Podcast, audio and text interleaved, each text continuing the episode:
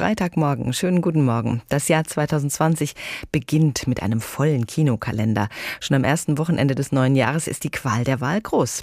Was sollen wir uns anschauen? Daniela Baumeister aus dem Team von HR2 Kultur hat drei ganz unterschiedliche Filme rausgesucht, die alle drei einen ganz eigenen Charme haben. Birth of the Cool, ein Dokumentarfilm über Miles Davis, Knives Out, eine Krimikomödie und Hommage an Agatha Christie und Jeanne d'Arc, ein Film über Frankreichs Nationalheilige, ein junges Mädchen, das im 15. Jahrhundert die Welt bzw. Frankreich nachhaltig verändert.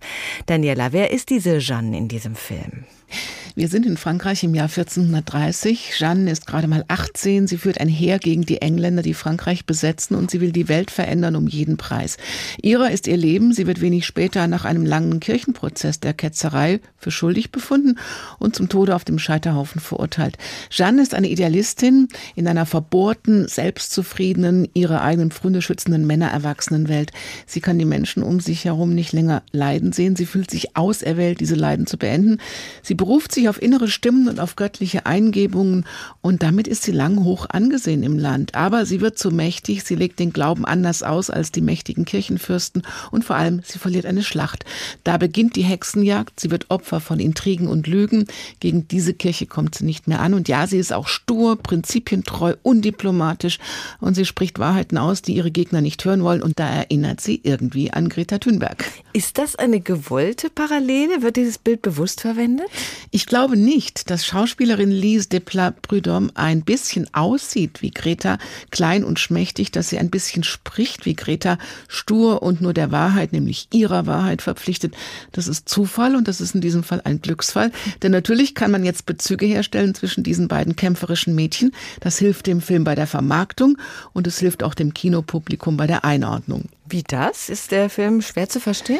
Naja, also Bruno Dumont ist ein Autorenfilmer und er liebt es sperrig, unbequem, unvorhersehbar.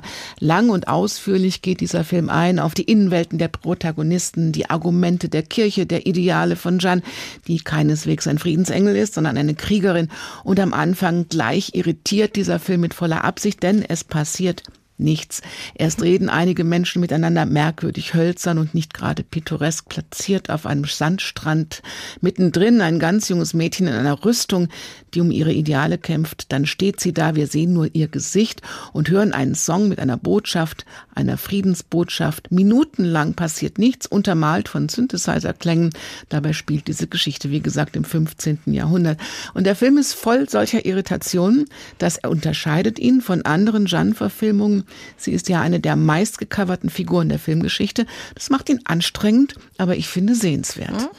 Knives Out, Mord ist Familiensache, ist der nächste Film, über den wir reden. Ist der auch anstrengend? Anstrengend nicht, aber man muss jeden Moment mitkriegen, sonst verpasst man das Finale und jede Menge Spaß. Denn wir befinden uns in einem alten englischen Herrenhaus. Patriarch und Krimi-Autor Harlan Tromley hat gerade seinen 85. Geburtstag gefeiert und den nicht überlebt. Die Gäste der Party, die liebe Verwandtschaft, sind natürlich alle unschuldig und vor allem sehr genervt von der Befragung der beiden Ermittler. Einer ist der von einem unbekannten Auftraggeber gerufene weltberühmte Detektiv, gespielt von Daniel Craig kurz vor seinem nächsten Auftritt als Bond. Und schnell steht fest, alle lügen irgendwie, aber es ist auch klar, irgendwie kann es niemand der Anwesenden gewesen sein. Oder doch? Klar ist aber auch, alle würden jederzeit jedem oder jeder ein Messer in den Rücken stechen, also die Messer ziehen, Knives out. Das klingt wie eine Agatha Christie-Inszenierung. Ja, das ist auch so gewollt. Regisseur Ryan Johnson hat viel Budget und viel Prominenz zur Verfügung für diese Hommage an Agatha Christie. Und er hatte sichtlich viel Spaß an Story und einem Personal, das durch und durch unsympathisch ist. Selbst das Opfer war kein netter Mensch. Messerscharf sind auch die Dialoge und die kleinen Wendungen, die dem Film in jedem Moment eine neue Richtung geben. Im Publikum sind wir den Ermittlern immer ein Stück voraus und trotzdem nicht klüger. Knives Out ist, finde ich, eine garstige Gesellschaftssatire mit doppelten Böden und falschen Fährten. Und Mrs. Christie hätte das nicht besser ausdenken können. Es geht weniger um die Spannung als darum, wie kommt dieser Film denn dann zu einem Ende? Wunderbar altmodisch, gleichzeitig top aktuell. Ein Riesenspaß, nicht nur für Fans gut gemachter Houdanits. Dann haben wir noch einen Dokumentarfilm, Birth of the Cool, ein Film über den Jazzmusiker Miles Davis. Nur was für Davis oder Jazzfans? Bestimmt nicht. Regisseur Stanley Nelson hat ein hochaktuelles Zeitdokument gemacht und ein hochemotionales Porträt eines labilen Genies. Miles Davis ist so der perfekte Januskopf. Er hat zwar die Musik revolutioniert und das nicht nur einmal, aber er war eben ein labiler Soziopath, der Frauen brauchte und verbrauchte, ein Engel mit dunkler Seele, der kam nie von den Drogen los, der konnte wahre Gefühle nur in der Kunst äußern.